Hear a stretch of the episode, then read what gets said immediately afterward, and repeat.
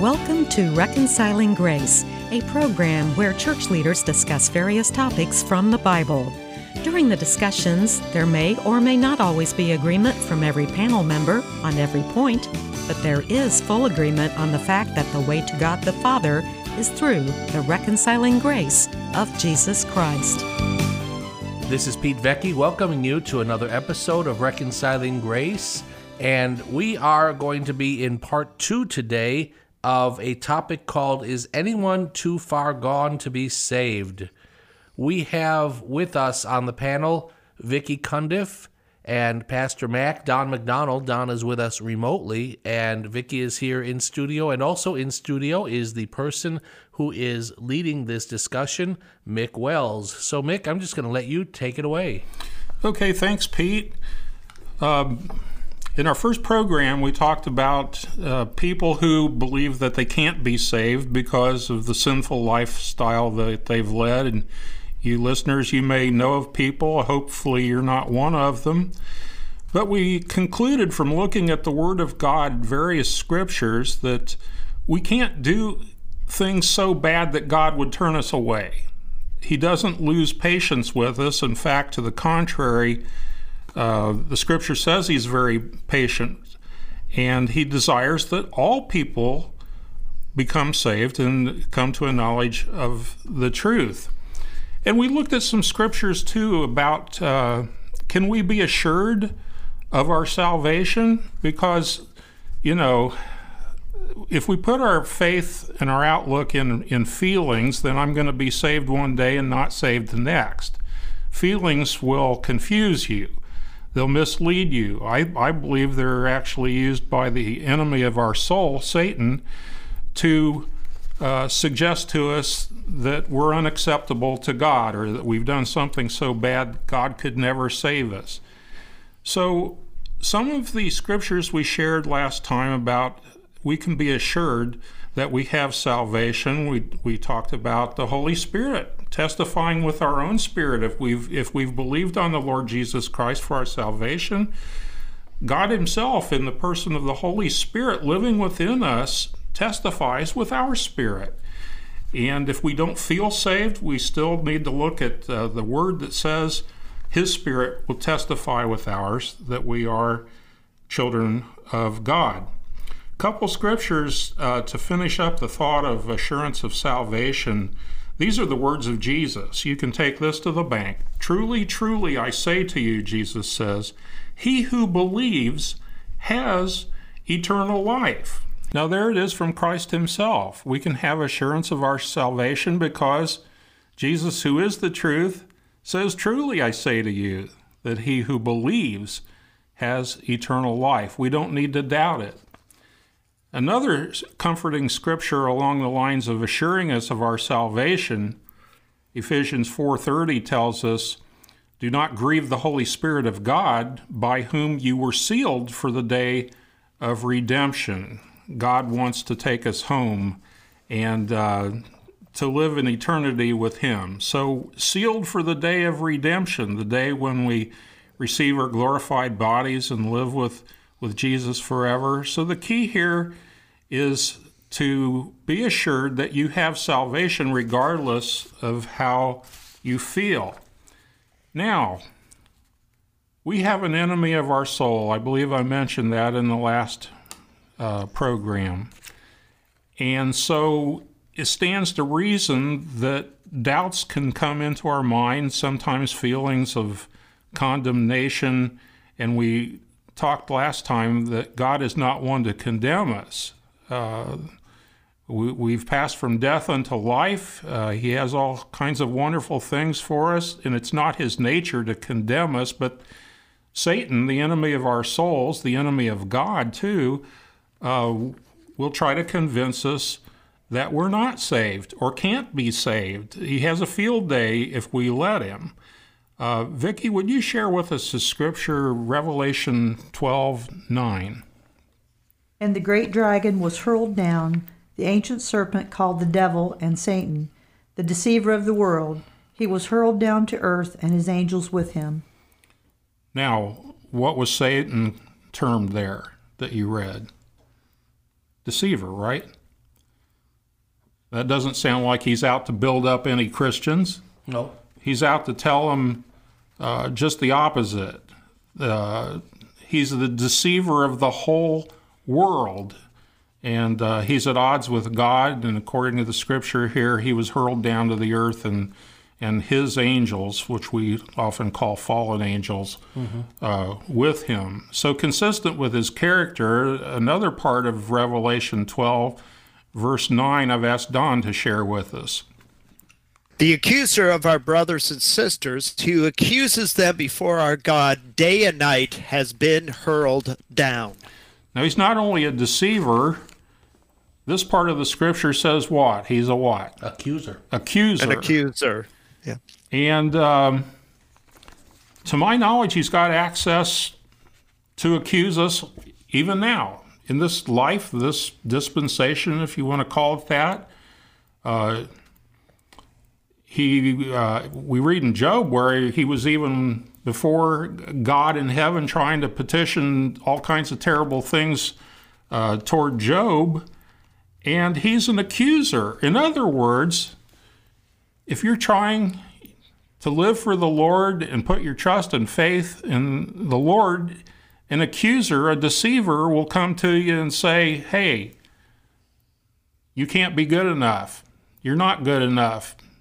God requires you to be good enough, but you can't be good enough. And when I think of accuser, I think of somebody who might um, be telling you everything you did wrong. And so they'll say, You did this, you did this, you did that. And so he's going to tell you what you did wrong. And then he might even start telling you things that maybe aren't even wrong, but maybe you did or whatever. Because, so, in other words, what he's doing, he's not only accusing, but he's lying. So he might even bring, think about this, false accusations. Now, that would never happen in today's world, would it?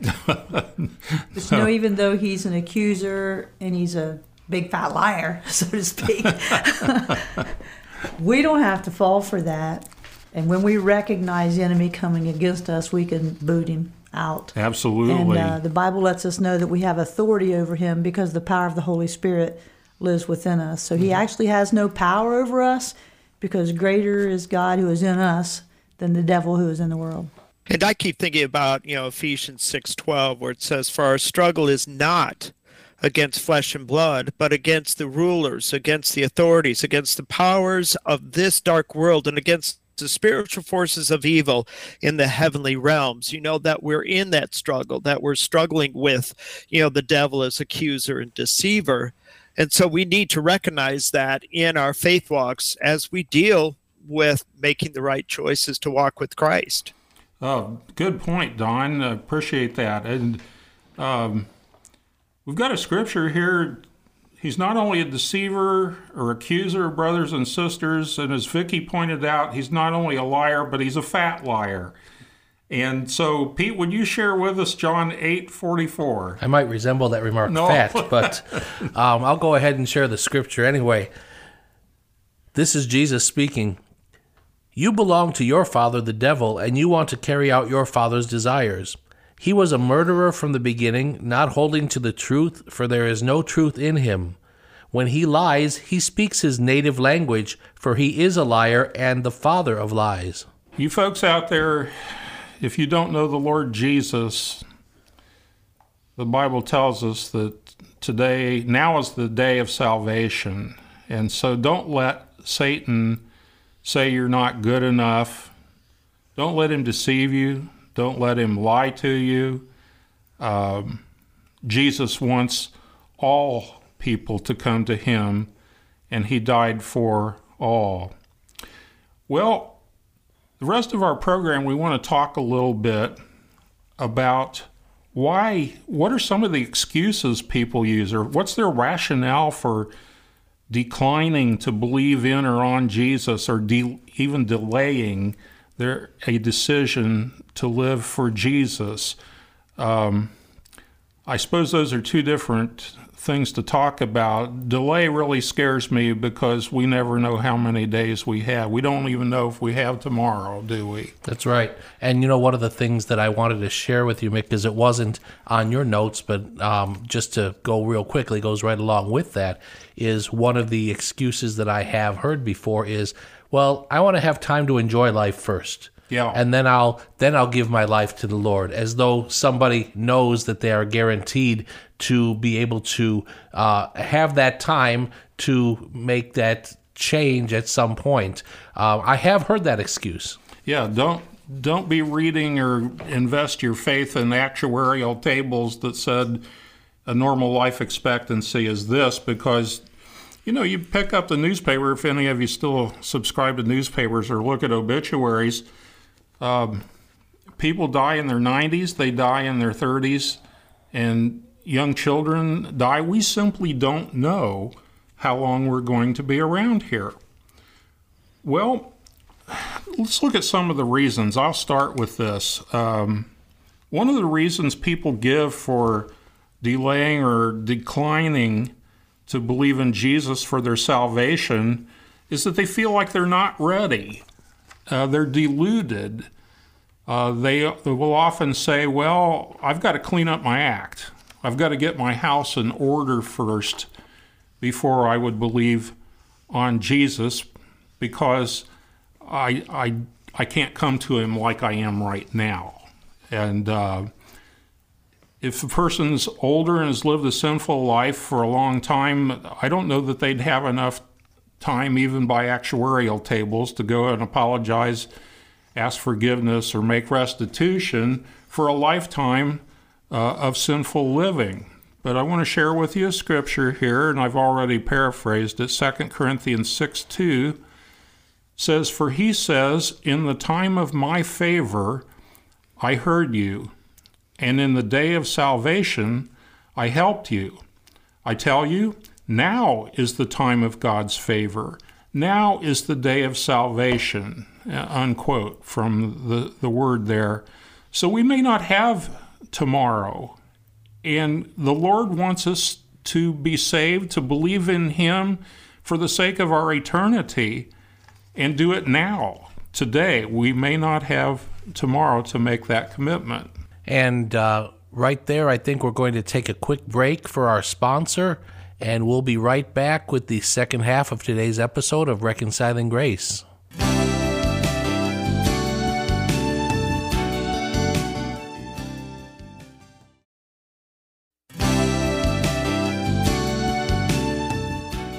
Welcome back to our program. You're listening to Reconciling Grace, and our topic today is actually part two of a subject entitled Is Anyone Too Far Gone to Be Saved? We've been looking in this program at some of the reasons that people either delay a decision for Jesus or they just choose not to believe in Jesus for their salvation. The first one we looked at was people who felt like they needed to get ready to get their house in order, clean shop, and, and be ready to uh, approach God. The second reason that we have listed here is feeling unworthy. In other words, the people would say to themselves, I've lived so terribly, no one would accept me, not even God. And, and I was thinking about how. Uh, people can be mean to each other. People may live in an environment where people are telling them they're no good or that they're inferior. And if that's the feedback uh, shaping their self concept, they really need to focus on what God thinks of them. And I've asked uh, Vicki to share a scripture here and anything else she wants to say. 1 Timothy 1:15. Here is a trustworthy saying that deserves full acceptance Christ Jesus came into the world to save sinners, of whom I am the worst. You know, Mick, this was uh, written by the Apostle Paul. He was writing to Timothy and uh, giving him some instructions, pastoral instructions. And if anyone out there knows about the Apostle Paul, then he was persecuting Christians terribly he thought all in the name of God. Yeah. He thought he was doing the right thing. So when he says that he is was the worst of sinners, at least before he became a Christian. Uh, he's speaking from experience, and I think that tells us in this topic here of feeling unworthy. And, and as you said, the, the quote, I've lived so terribly, no one would accept me. Well, here is the Apostle Paul, who God not only accepted and saved his soul, but already had a plan for him to go and be a missionary and a preacher and to go out and spread the gospel of Christ. And look how many books of the Bible that we have written from this man who was the worst of all sinners until Jesus got a hold of him. Yeah, so if Paul would have believed that concept of himself, of being the worst of sinners, he probably would say, I, am not worthy to do this, but God did say otherwise. And when you think about what some of the worst type of sinning can be, I think there are a lot of people out there who would believe that the worst thing one human being can do to another is kill another one. Mm-hmm. And yet the Bible is very, very clear that Paul was standing there consenting to and even holding the cloaks of the people who were stoning Stephen to death. So, in other words, he was participating in the death of somebody. He was as good as a murderer. And so that is, yes, he was saying, as bad as I was, God forgave me. Absolutely. And I think we need to all realize that if we feel unworthy, God may have a completely different uh, view of us and can use us in His service. Well, the next one on the list here I call a flawed view, uh, an incorrect view of Jesus as a quote, hard master. And have you ever heard somebody say, I don't want to become a Christian? Because I don't I won't have any fun anymore. It's just a bunch of rules to hang around my neck like a millstone. And uh, well, it's in the eye of the beholder but uh, let's look at what Jesus says. Uh, Pete, would you share with us Matthew 11, 29 to 30, and any comments you have? Sure, because Jesus says, Take my yoke upon you and learn from me, for I am gentle and humble in heart, and you will find rest for your souls. For my yoke is easy and my burden is light. And one of the things that I was thinking, Mick, when you were talking about, you know, maybe. Uh, not wanting to toe the line or whatever how you how you said it.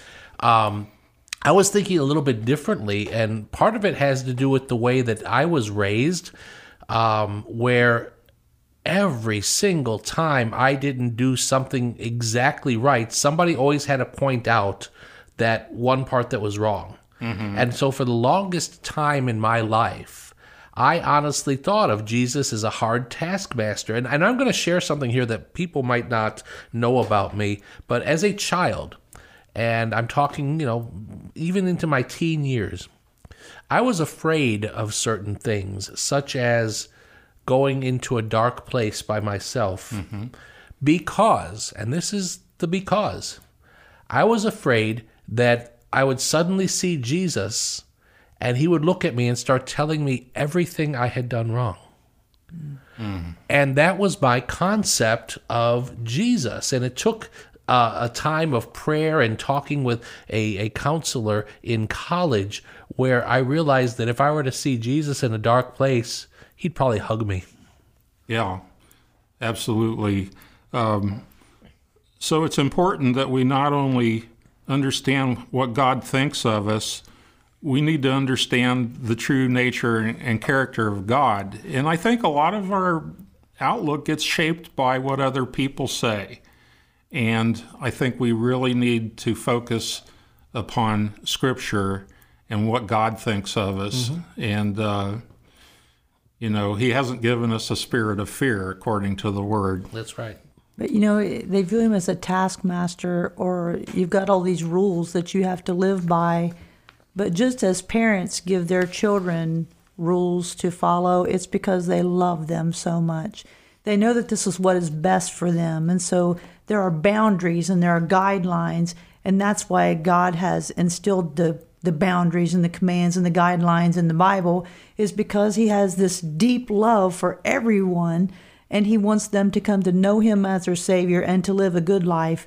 And that's why that's that's the real truth that he's not that taskmaster, but that He is the the greatest person in your life that's going to love you more than anyone possibly could. And I think the scripture says, if I could paraphrase it, that uh, He disciplines those He loves. Yes. Goes along with what you're saying, Vicki.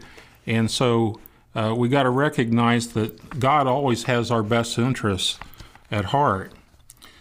Well, the next one I have um, is uh, basically says people are afraid to give their lives to Christ because they're worried that they might not be among uh, the elect. And I've asked Don to uh, give us a bit of commentary on this after he reads our verse, Romans chapter 10 and verse 13. Don?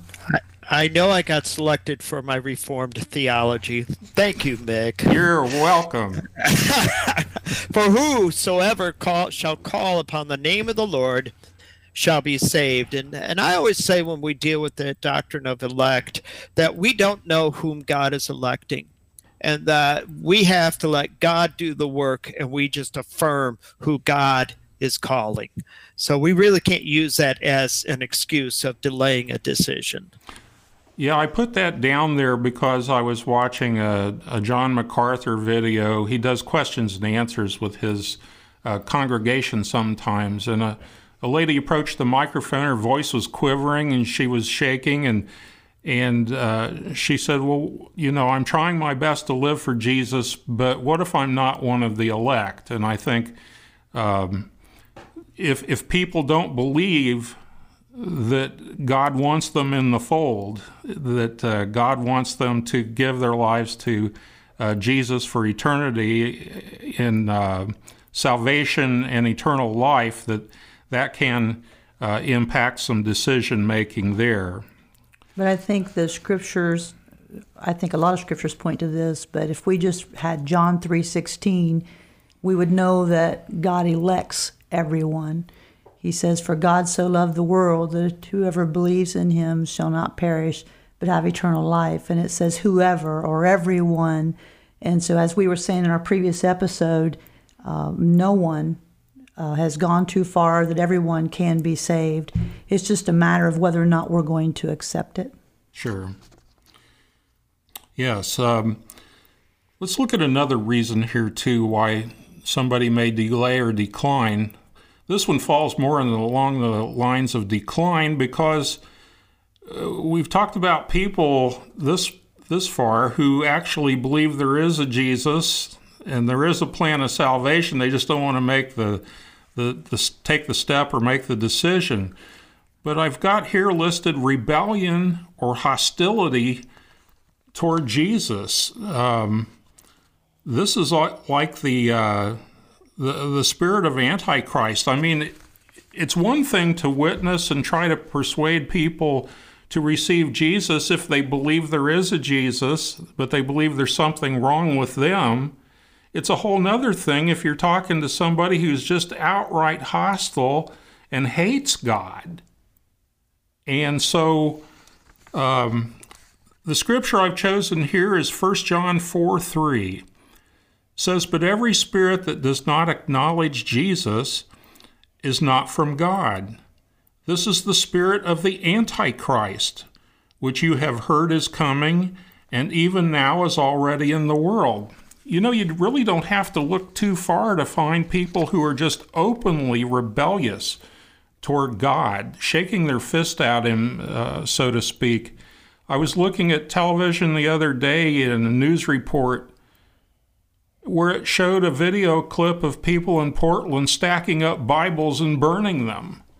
They're hostile toward God, um, and they're hostile toward their Savior, the one who created them and gave them life. Um, they have no intention of giving their lives to Jesus uh, amid this kind of hatred. Have you ever met people like that? I'm sure I've met them. Um, I don't know that I've ever confronted them, but there are just people, and this is something that's hard for me to um, empathize with because even in my days when I wasn't consciously following Jesus, I always knew somebody had always told me that there is a Jesus, that there is a God. I mean, I can remember going back into my earliest days and knowing that there was a God, and I can't ever remember thinking that I was anything worthy of, um, you know, shaking my fist in God's face or something. So there are people who will just out and out lie, people who are out and out steal, people who will out and out murder. I don't understand those people, but they are out there. You know, those are the cases where when I witness them, it actually hurts. I mean, it grieves my spirit to see my Savior treated that way by others. And there's seems like such a gap, and it, it almost portrays these people as unreachable. But nonetheless, they're out there, and the Lord died for them too. But I think that goes back to what we are talking about the deceiver earlier. And in our previous episode on this topic, um, Don had mentioned Ephesians chapter 6 and how we're not really warring against flesh and blood, but, you know, uh, against the evil forces in this world.